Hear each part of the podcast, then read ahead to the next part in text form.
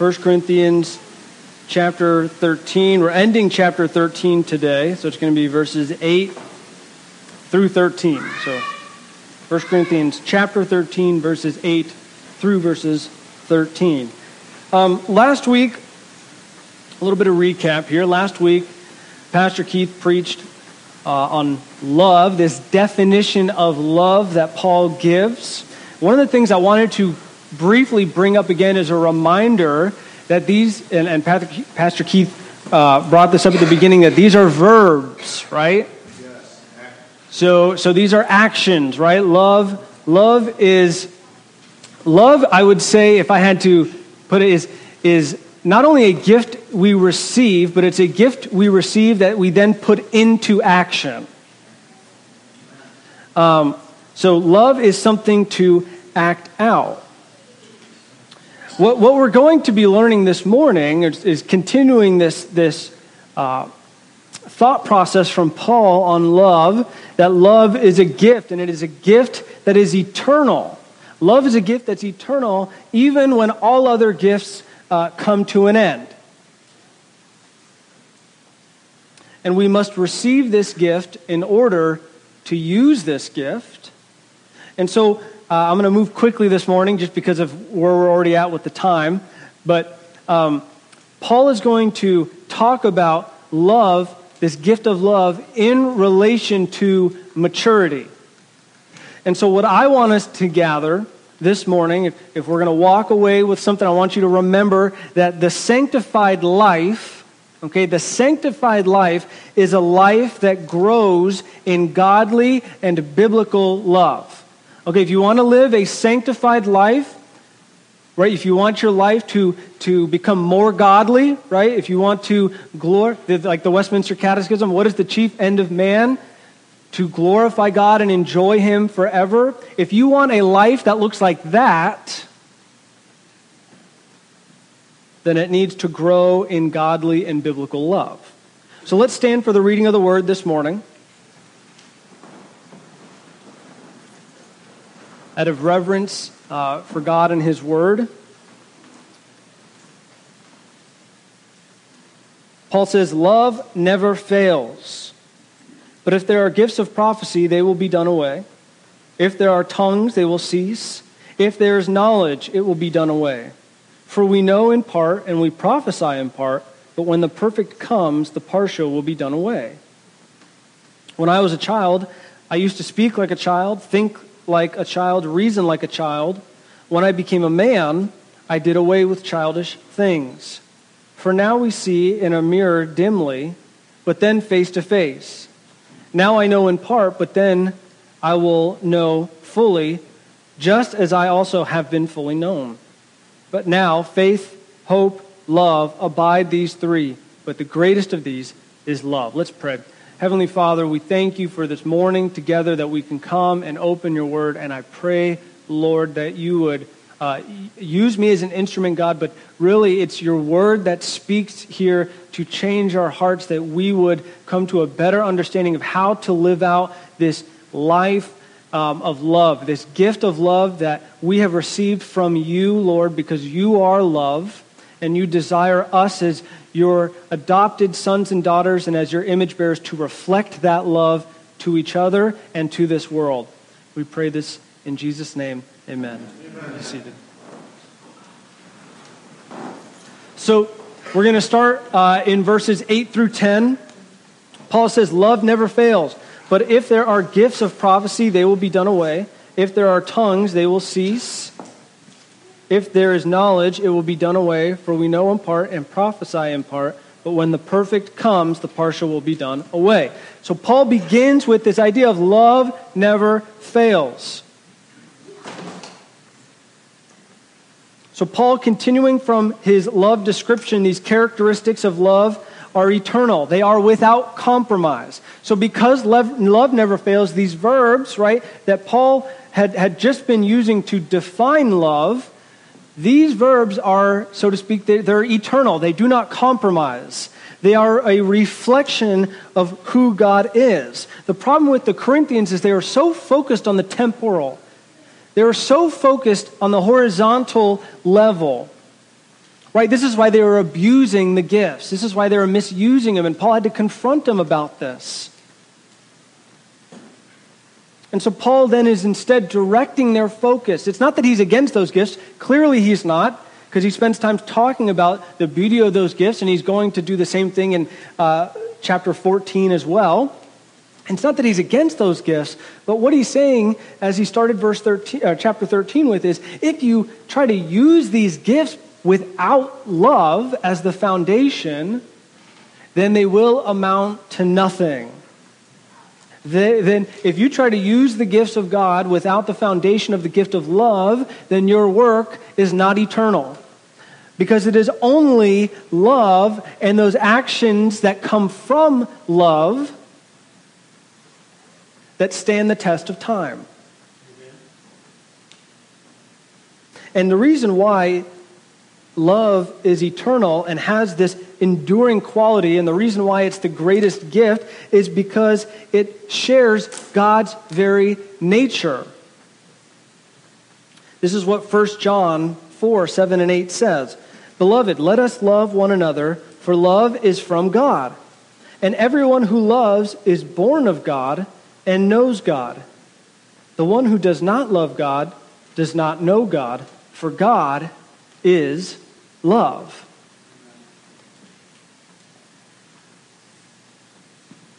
All these other ministries, all these other gifts will cease, but love will remain into glory.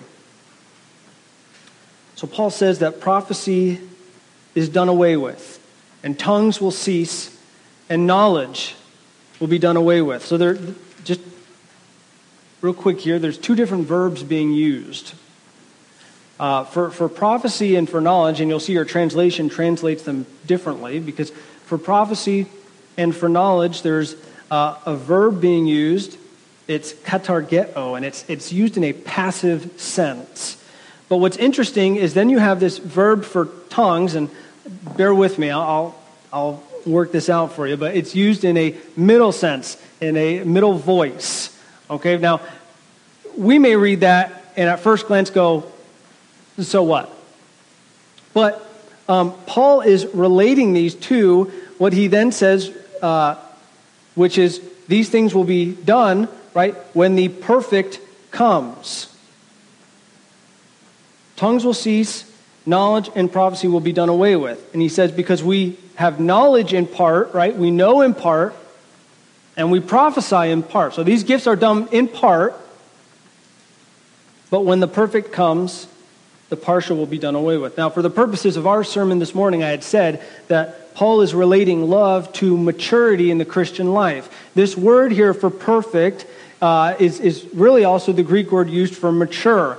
So, really, what Paul's saying is as the perfect comes, which I believe is the final day of judgment that Paul's talking about here, as this day of maturity comes, when we finally move from immaturity to some degree, right? In our sanctified life, we're, we're growing in maturity, but we'll never fully get there until, right, glorification. That's the day of judgment. That's the, the day of the Lord, and everything is made new, including us in our glorified state. And so we move in maturity. But once this day of maturity finally comes, then these gifts will no longer be needed. We won't need to prophesy anymore. We won't need to uh, uh, exhort each other anymore. We won't need knowledge in the same sense anymore. Right? Because finally we will, we will see God in all his glory. Right? Our minds will be opened, our hearts will be opened. Now, with tongues, the reason why I bring this up because in the the reason why it's in the middle voice is because sometimes there's confusion on how tongues kind of relates to the to to these other gifts, and um, we, have talked about this quite a bit throughout uh, chapters 12 and 13. That I, I, feel like I'm a little loud here. Am I loud out there, or am I fine? Okay, all right, I'm fine. I'm I'm good. Um, I don't like hearing myself. I think is the problem. Thanks. So, the reason why, and this is interesting, I just, you know, tongues was abused back in the early church. It's being abused by the Corinthian church as kind of this set aside for the extra spiritual. They're setting themselves apart from the rest of the body. And interestingly enough, that's kind of how it can be abused today as well. Um, we'll talk about this more in chapter 14. Uh, but I just find it interesting that Paul talks about um, knowledge and prophecy being done away with when the perfect comes, but he doesn't mention tongues there. Instead, what he does is he uses tongues beforehand with a, a, a different verb is it'll cease, it'll come to an end. And really, what it means is it'll bring itself to an end.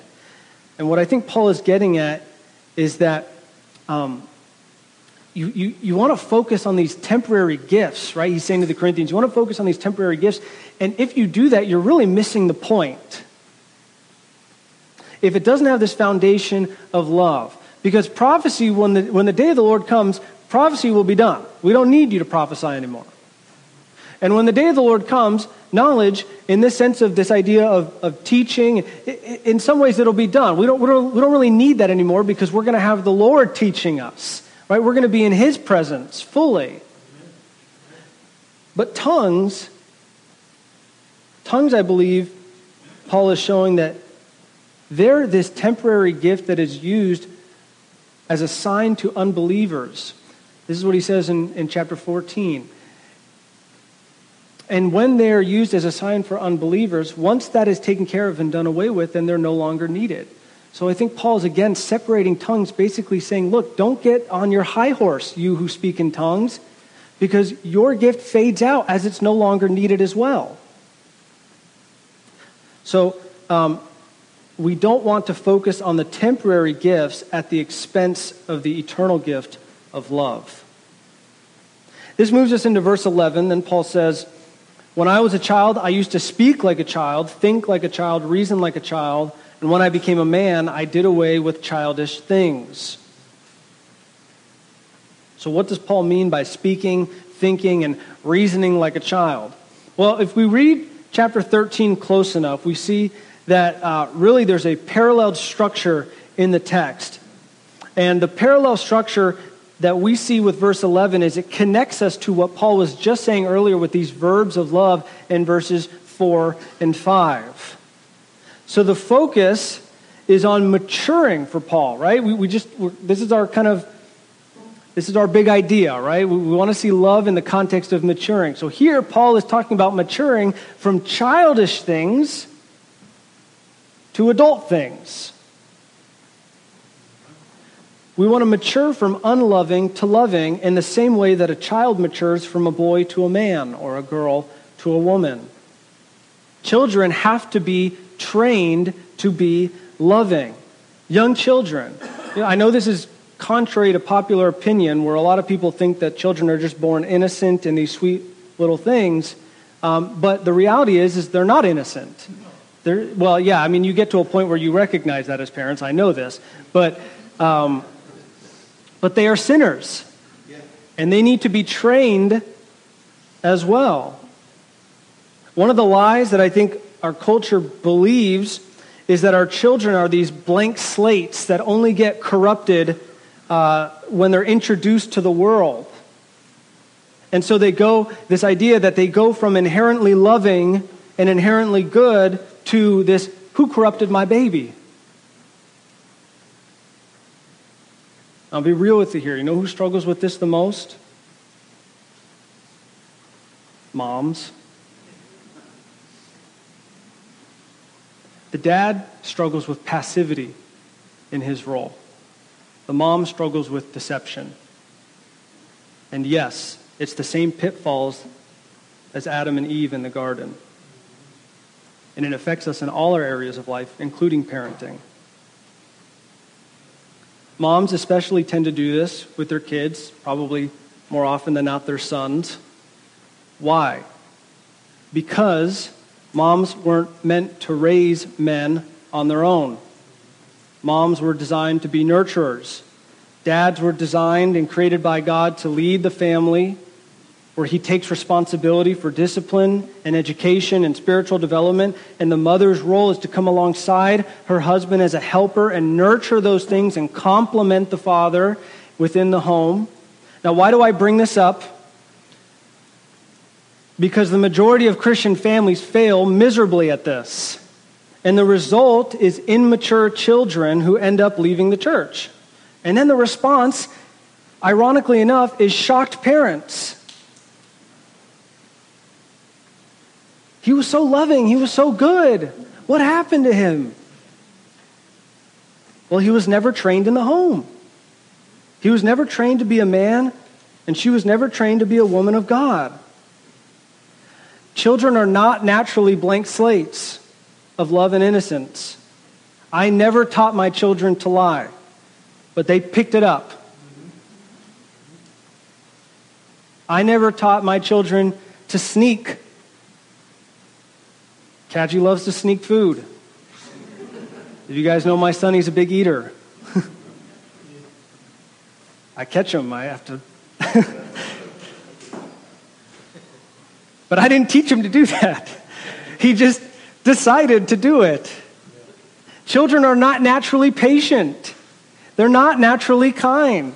I know we may want to think they are, but you have to, I'm sorry, you have to realize this. Um, they're not patient, they're impatient. They're jealous, they're selfish. They don't like it when somebody else gets something that they want. In fact, most of the time, they don't even want it until somebody else has it. They're easily provoked. And yes, they're arrogant. They brag on themselves. And if you're a parent that's thinking, not my child, well, then you're not paying attention. Now, Paul uses this as an illustration for the Christian life. We can apply it to the family, and, it should be. I didn't, want to you know, hide away from that because it is an illustration that belongs in the family. It needs to be talked about.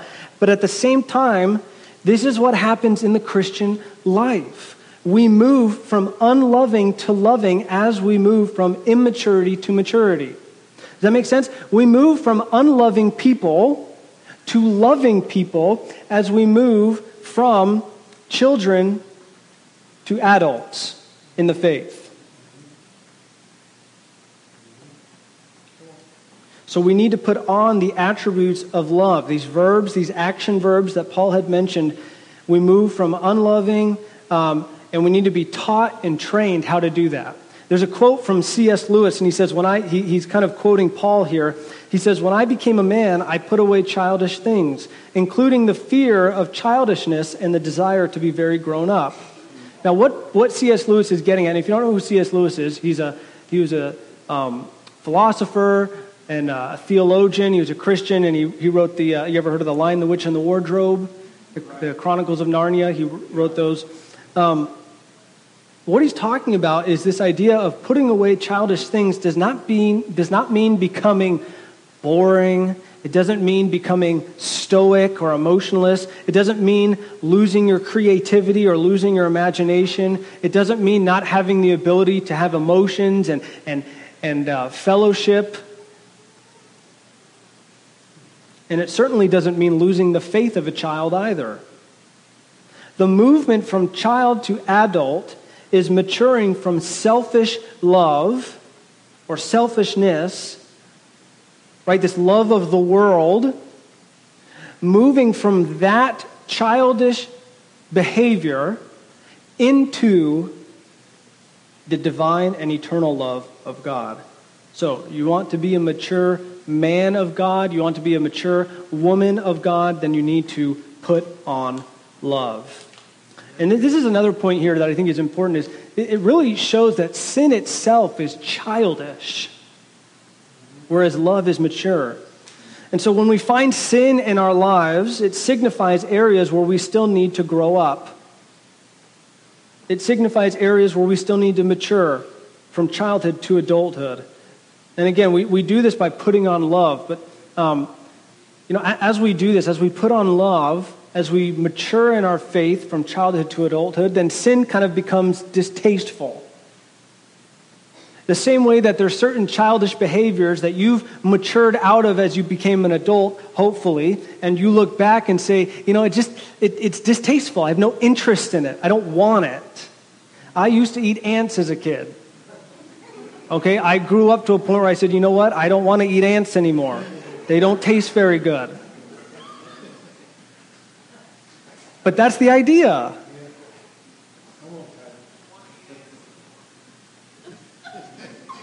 So, someone's listening to me. Do I want to spend my marriage as an angry, impatient husband or father? No. That's distasteful. And as I grow in my love and put on love for my bride and for my children, then the immature husband and those actions hopefully to me becomes more and more distasteful. So what parents us then from spiritually childish to spiritually mature? Well, I'll be quick here and then we'll get an application at the end, but we need to be in the Word of God we need to be hearing from God directly from His Word, and we need to be with the body of Christ.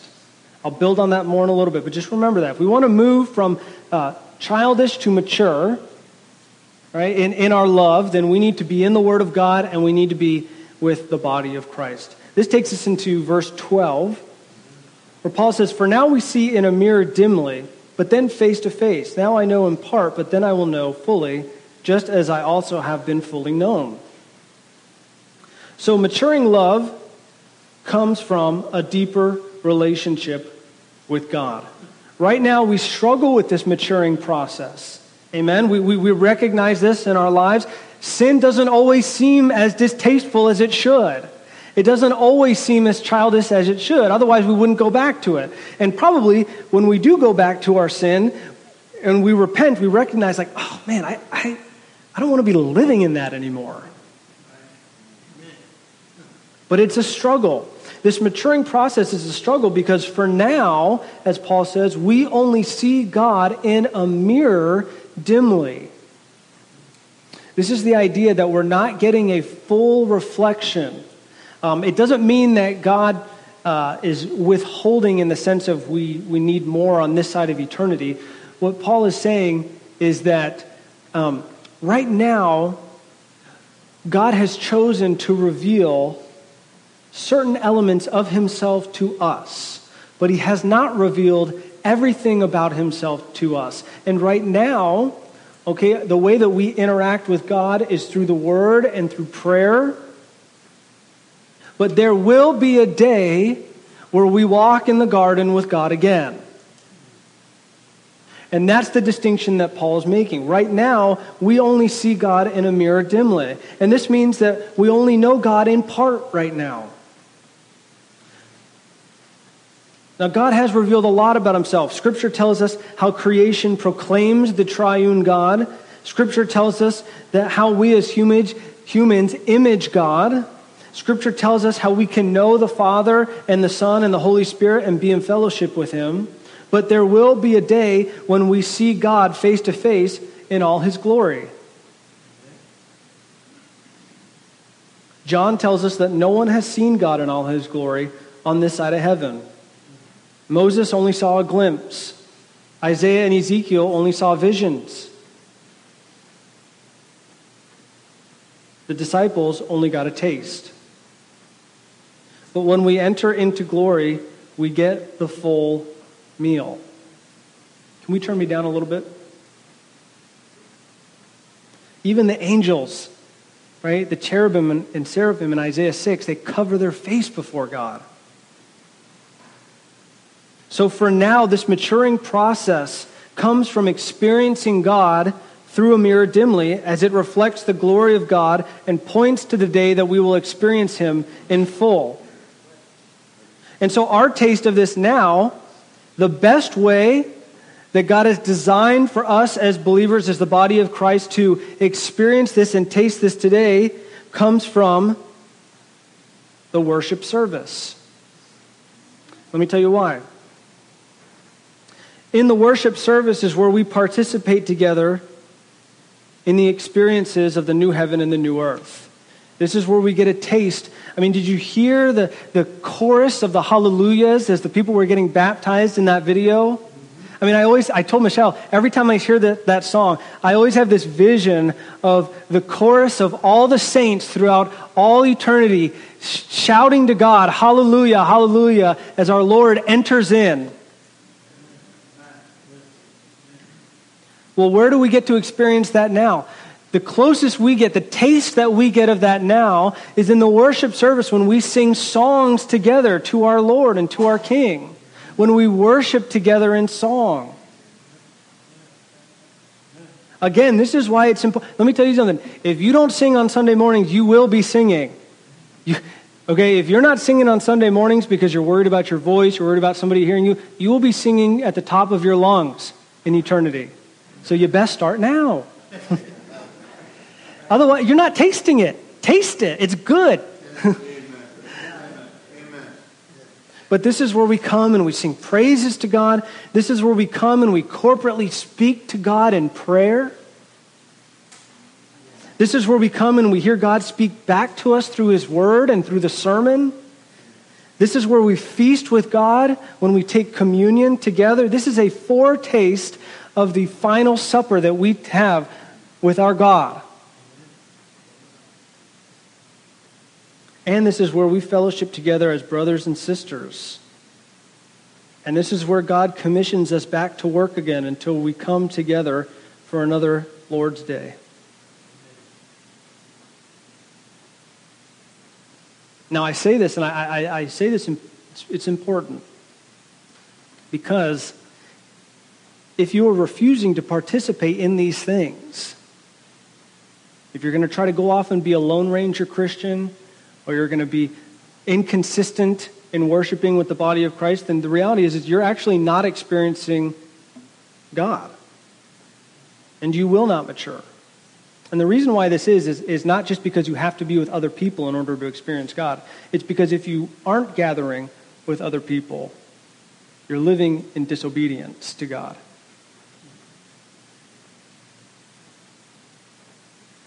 And in fact, most of the time, what we see when people do this is they backslide, they become selfish, they become unloving, and they will build up idols, and eventually they will be blind to it all. They quench the spirit.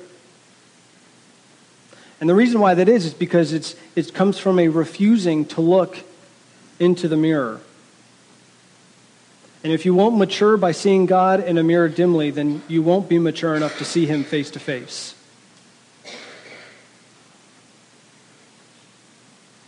Paul then ends, he says, but, now faith, hope, love abide these three, but the greatest of these is love. So, what's Paul's point here? Right? There are gifts from God which are temporary and essential for the purpose of the mission of the church. Faith is preached and, and hope is for the future, but they will cease because when that which is believed and hoped for appear, we will no longer need them in the same way. But the gift that is eternal and foundational to all other gifts is love. Love is a gift from God that He pours out on His children, and it is by putting on love that we reflect God. Right? This gift of love from God makes us holy as He is holy. This gift of love from God makes us unified as God is united. And this gift of love makes us wise and discerning and, and, and good as God is. And we cannot put on this love until we receive it. So, how do we receive His love? Because maybe some of you this morning recognize that you struggle with love in your life, but you, you want to be more loving, but there's a roadblock there. The first thing that needs to happen is that love of God needs to be received. And we receive it by responding to his grace and mercy poured out through Jesus Christ on the cross. The only way to receive God's love so that you can put on God's love is to be born again. There are too many Christians that are trying to, or professing Christians that are trying to white knuckle this kind of um, love that really is, is not biblical love. And the reason why this is a problem is because the core essential issue is that in order to act out godly and biblical love, we need to first have received godly divine love. And the only way that we can receive godly divine love is if we are born again and made new.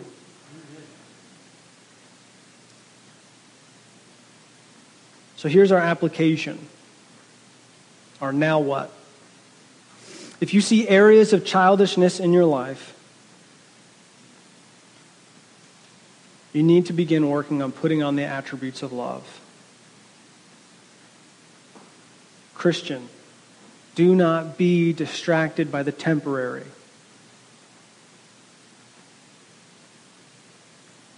Stop running after childish things. Stop running after sinful things that will just waste our lives. These things will not last. And really, at, at best, it'll be wasted time. but at worst, they will grow into idols that will destroy us. Instead, mature in love. One of the practical ways to do that is read through 1 Corinthians again. Read those verbs and start, start, start acting out these verbs in every area of your life, even if you're starting in small ways. Do you find yourself as an unloving spouse in certain areas? Then start acting out these verbs in your marriage. Do you find yourself as an unloving friend or an unloving employee or employer? Do you find yourself um, unloving while you're a resident at Wayside or unloving while you're a resident at LifeSpring? Do you find yourself as an unloving roommate an unloving family member, an unloving father, or an unloving mother, where you see those unloving areas in your life, and we all have them, but where you see the unloving areas in your life, you need to start implementing these verbs from 1 Corinthians 13. How can I be more patient to my roommates? How can I be more patient to my friends? How can I be more kind to my wife? How can I be more patient with my husband? Start practicing these verbs and be praying to God as you seek to be loving and obedient to His will. And so this takes us to kind of what I was saying earlier, which is the ways that we do this is the means by which God works in our hearts and does this is by us being in His Word and hearing from Him, learning from His Word. Being a people of prayer, we need to speak with God and talk with God and hear from God and participating in the fellowship of the body of Christ. There is no substitute for these things. So, if you want to grow in love and maturity, these things need to be consistent and deepening.